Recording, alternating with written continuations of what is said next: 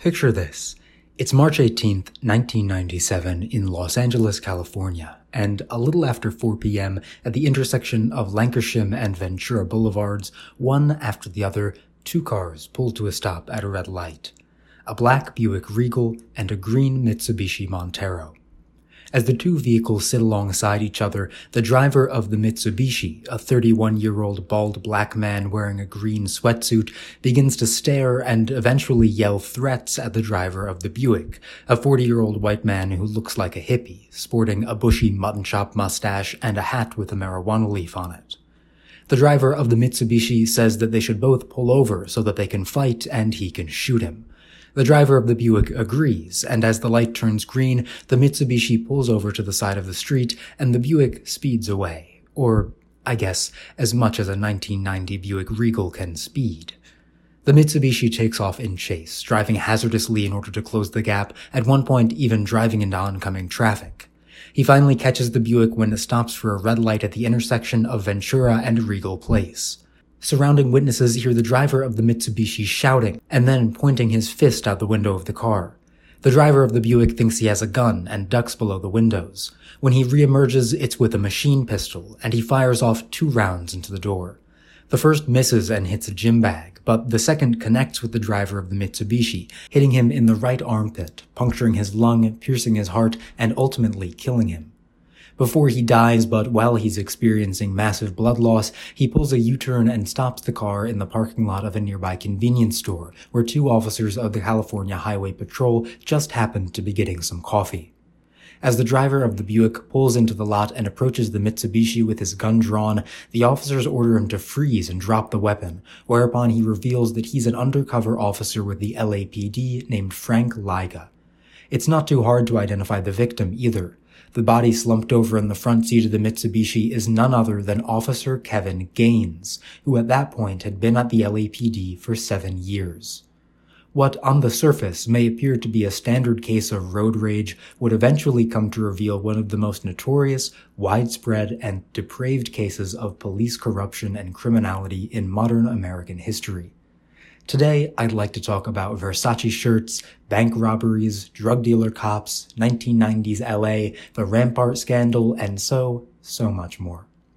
Thanks for tuning in this week. You're listening to Hidden History. I'm Ellis Tucci, and this is episode 128 Crash.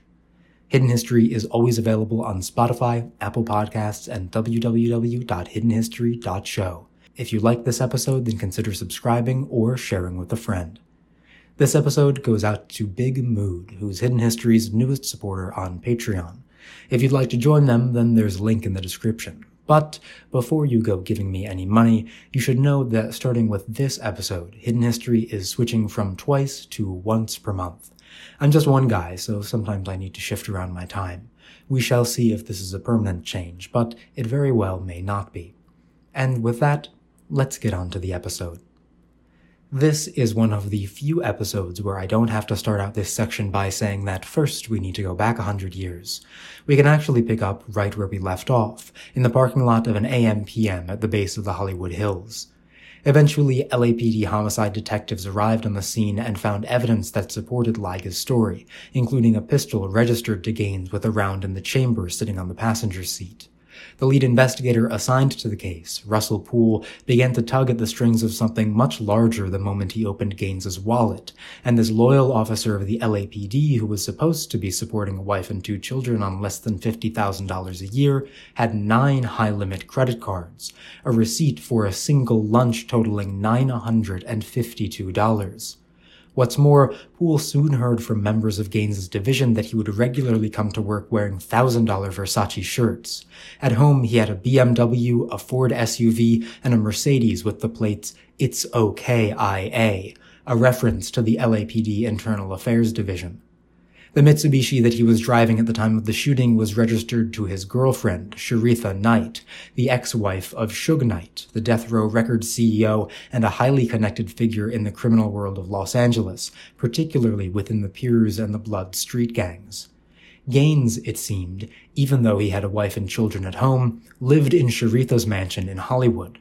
Further investigation showed that Gaines's lavish lifestyle was funded by drug trafficking, as well as moonlighting as security for Knight, which was a common practice among officers looking to get a taste. Investigating deeper into Gaines, it became clear that not only was he brazenly corrupt, but also personally unhinged. One bizarre case in 1996 had him calling 911 about a shooting at Sharitha Knight's mansion and gave an accurate description of himself as the suspect. When the police arrived, they found no shooting, but instead a belligerent Gaines who seemed insistent on tussling with the officers. Though he himself had at that point been an LAPD officer for six years, he screamed about how he, quote, fucking hated cops, and eventually had to be handcuffed, but was not arrested and no charges were filed. Mind you, making a phony 911 call is a felony. Internal affairs stalled until his case died on the vine, and Gaines unsuccessfully sued the city for millions of dollars for damaging his quote, psychological well-being, which to me really jumps out as the point of all his yelling about hating cops. He was trying to provoke them into beating him so he could collect a big cash settlement. Another thing that clues us in on this, as well as gives us some insight into Gaines's ego, is that the lawyer he hired to sue the city was Milton Grimes, the head lawyer on the Rodney King case, and the one credited in getting the $3.8 million settlement. Poole's investigation into the connections between Gaines as well as other officers' relationships with Suge Knight and Death Row Records was stymied by the leadership of the LAPD, who insisted that there was simply not enough evidence to warrant launching an official criminal investigation. Eventually, Poole was told, quote, Gaines is dead. Forget it.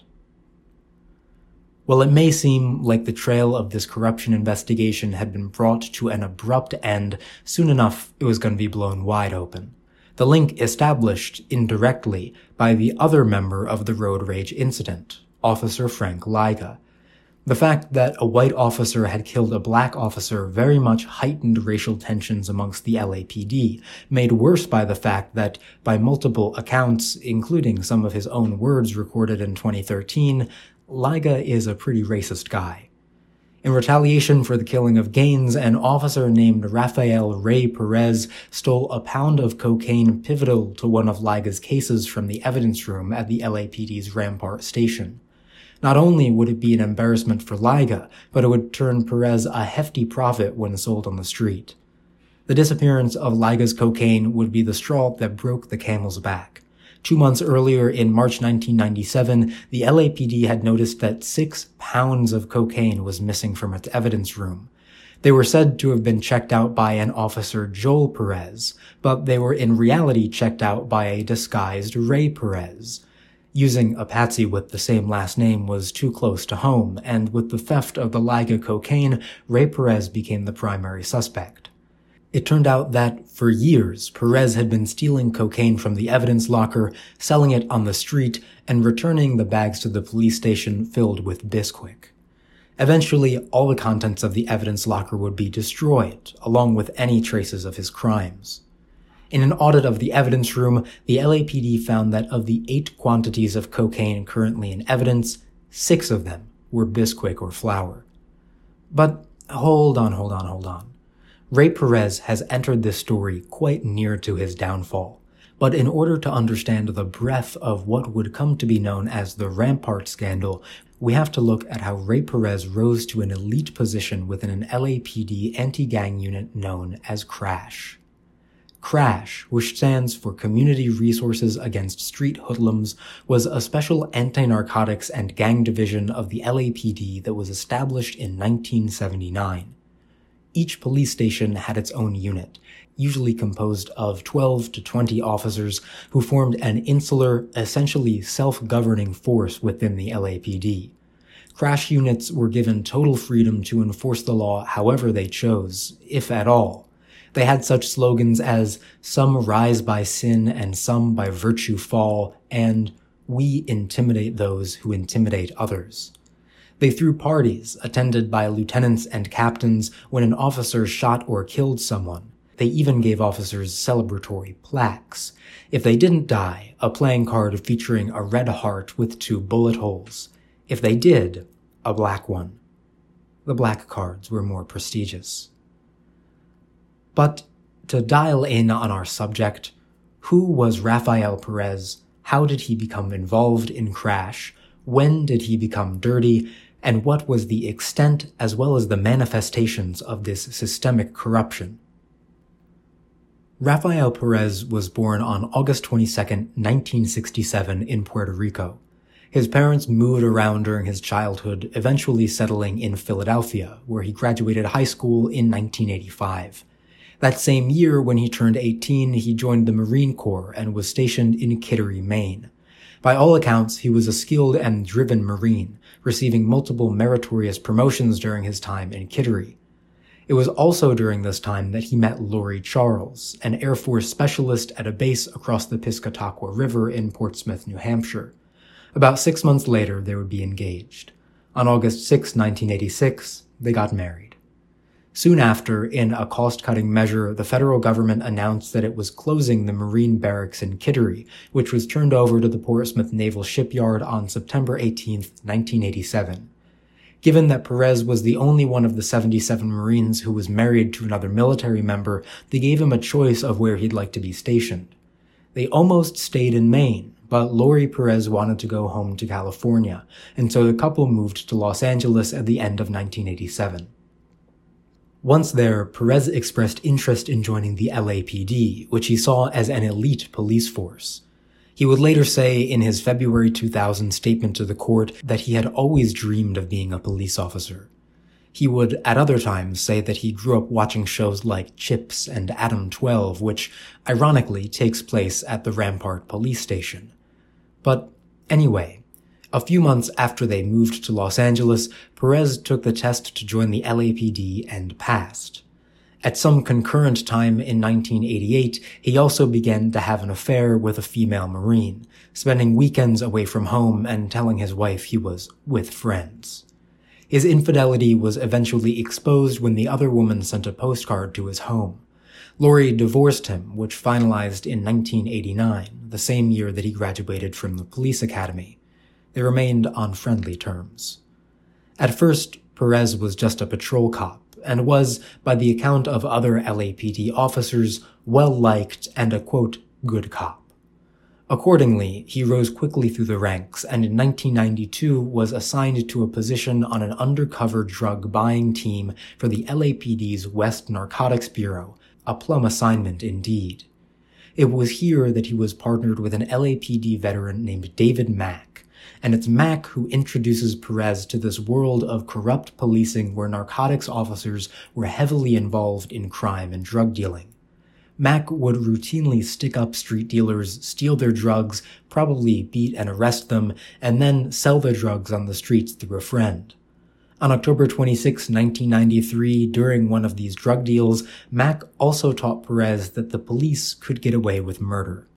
The official story was that during one of these buys, the dealer had drawn his pistol and put it against Perez's head, and Mack, saving his fellow officer's life, drew his own gun and shot the dealer in the head, killing him.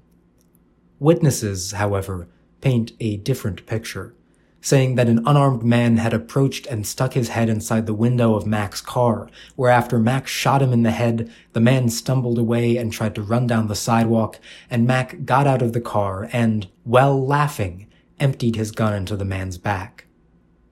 Mack would eventually receive a commendation for this incident. Perez worked with Mack for four years, and Mack mentored him in the ways of corruption, showing him how easy it was to abuse the power they were given to reap vast rewards. In 1996, Perez was called on to join the elite crash unit at the LAPD's Rampart station, possibly the most desirable of any crash assignment. You see, the Rampart Division, an area of 7.9 square miles consisting of multiple neighborhoods between Wilshire Center and downtown Los Angeles, was home to approximately 30 distinct gangs, including some of the largest in LA. Once in the Rampart crash unit, it seems that Perez began to essentially completely ignore the law. At some point prior to 1998, stealing from street dealers ceased to be a scalable business model in his growing cocaine business, and he began to steal from the Rampart Station evidence room. He used his position and immunity as a crash officer to effect considerable power in the criminal world of Los Angeles. If someone did not do what he said or did not give him what he wanted, he and his partner Nino Durden would arrest them, plant evidence on them, sometimes drugs, sometimes a gun, sometimes both, then give false testimony in court in order to send them away for years. To give you a real example of this, here is some audio from a 2015 episode of the show Mugshots, featuring an interview with Hugo Madrid, one of the many people Officer Perez framed and sent to prison. I was hanging out with a couple buddies after a Sweet 16 party. We were at a hotel, just having a couple beers.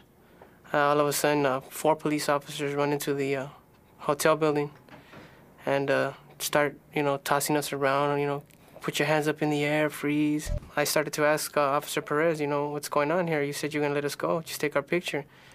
And he turns around looks at us and says, don't act dumb. I'm like, what are you talking about? He goes, don't, don't act stupid. Don't, don't tell me you don't know about the gun and the dope. I'm like, what are you talking about? So, you know, it clicked in right there that I was getting framed. So when I went into the courtroom, I got up. I, I, I asked the judge, can I speak up for myself? And uh, the judge made the, the, uh, the DA leave the room and let me talk to her one-on-one. So she tells me, Hugo, what's going on? I go, well, Your Honor, you know, can I be frank with you? He goes, yeah, be frank. I go, I'm being framed here by LAPD. I go, why do you say that? I go, because I have this officer Perez here saying that I had a gun and that uh, my that I had held it with my hand and threw it with my right hand. Yet I asked for the fingerprints and there are no prints on the gun. I go, isn't that enough to throw this out of court? And uh, the judge looks at me and goes, well, Hugo, uh, there's no law that states that uh, that you need prints on a gun. The problem here is that a, a police officer's word is good enough to take to trial. When Perez testified, Marcy, my wife, was able to see Perez in the hallways. She confronted him, you know, with my daughter and comes up to Perez and tells Perez, you know, officer, why are you doing this to my husband? This is his daughter here. Look at him.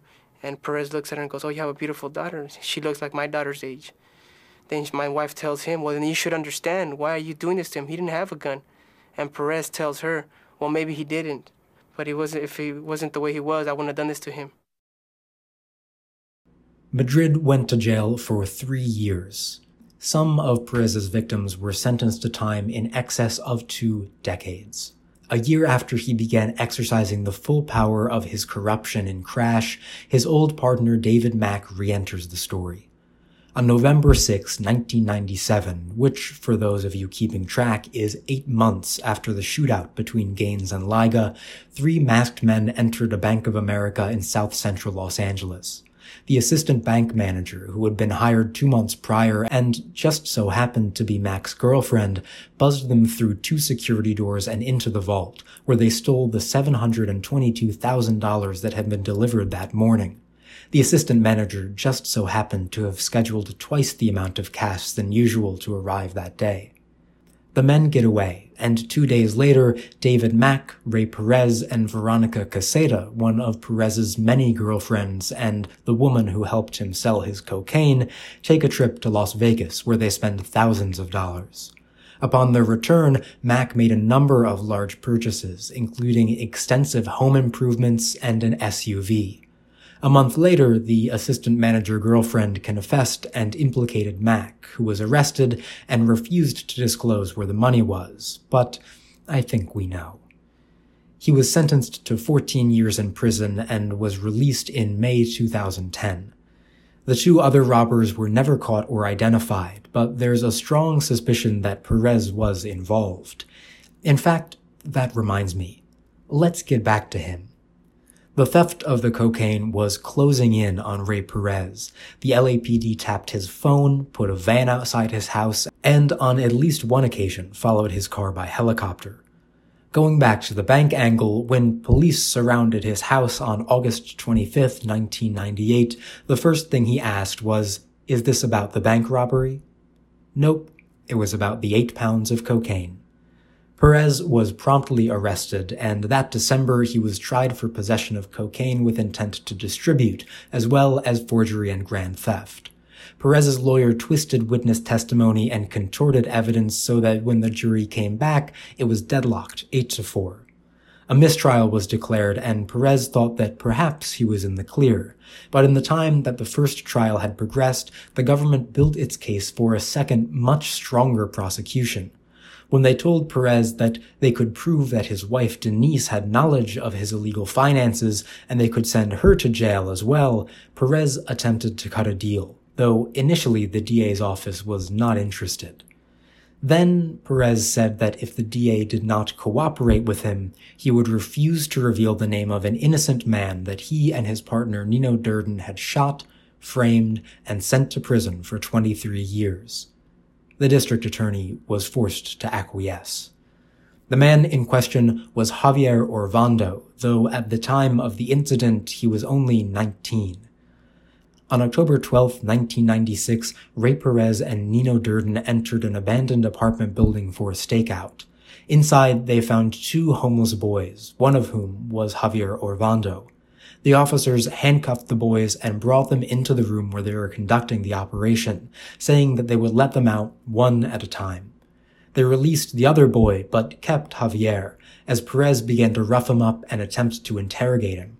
Orvando refused to cooperate, which enraged Perez, causing him and Durden to draw their guns and shoot Orvando once each in the chest.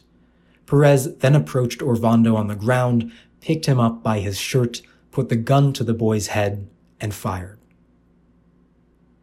Somehow, Orvando did not die, and while he was lying there unconscious, Perez and Durden planted a gun on him. Orvando, who was now paralyzed and required a wheelchair, was charged with assaulting a police officer with a deadly weapon, and, thanks to the testimony of Ray Perez and Nino Durden, was sentenced to 23 years in prison.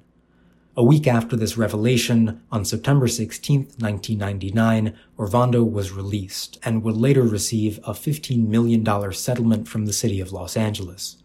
In the months that followed, Perez took a deal for five years in prison and immunity for all charges except murder and sung like a canary, telling a story of wide systemic corruption at the LAPD, occurring with the knowledge and consent of department heads. According to Perez, between 70 and 90% of crash officers, not just at Rampart, but across the city, were involved in some kind of misconduct or criminal activity, ranging from drinking and doing drugs on the job, to stealing and dealing drugs, to the planting of evidence, to the cover-up of murder and the issuance of false testimony. Looking through crash arrest records, he identified approximately 140 arrests and incidents, the majority by him and his partner, that were based on fabricated testimony or planted evidence. It resulted in nearly 100 convictions being overturned. Though Perez's testimony would implicate a wide array of officers across numerous divisions throughout the city, the chief of the LAPD, Bernard Parks, limited the investigation solely to the Rampart Station crash unit. And though dozens of officers stood credibly accused of committing crimes, I could only find record of five officers who were fired and eight who faced criminal prosecution. The LAPD Review Board's summary of the causes of the scandal did everything it could to obfuscate its nature as a systemic issue, insisting that it was just a few bad apples and clueless supervisors. After seeing the way that the department had covered up the full extent of the scandal, Russell Poole, who had been assigned to the Gaines case two years prior, resigned from the LAPD in disgust in 1999. In February 2000, before he was sentenced to five years in prison, Perez gave a tearful statement to the court, alleging his deep regret at the error of his ways.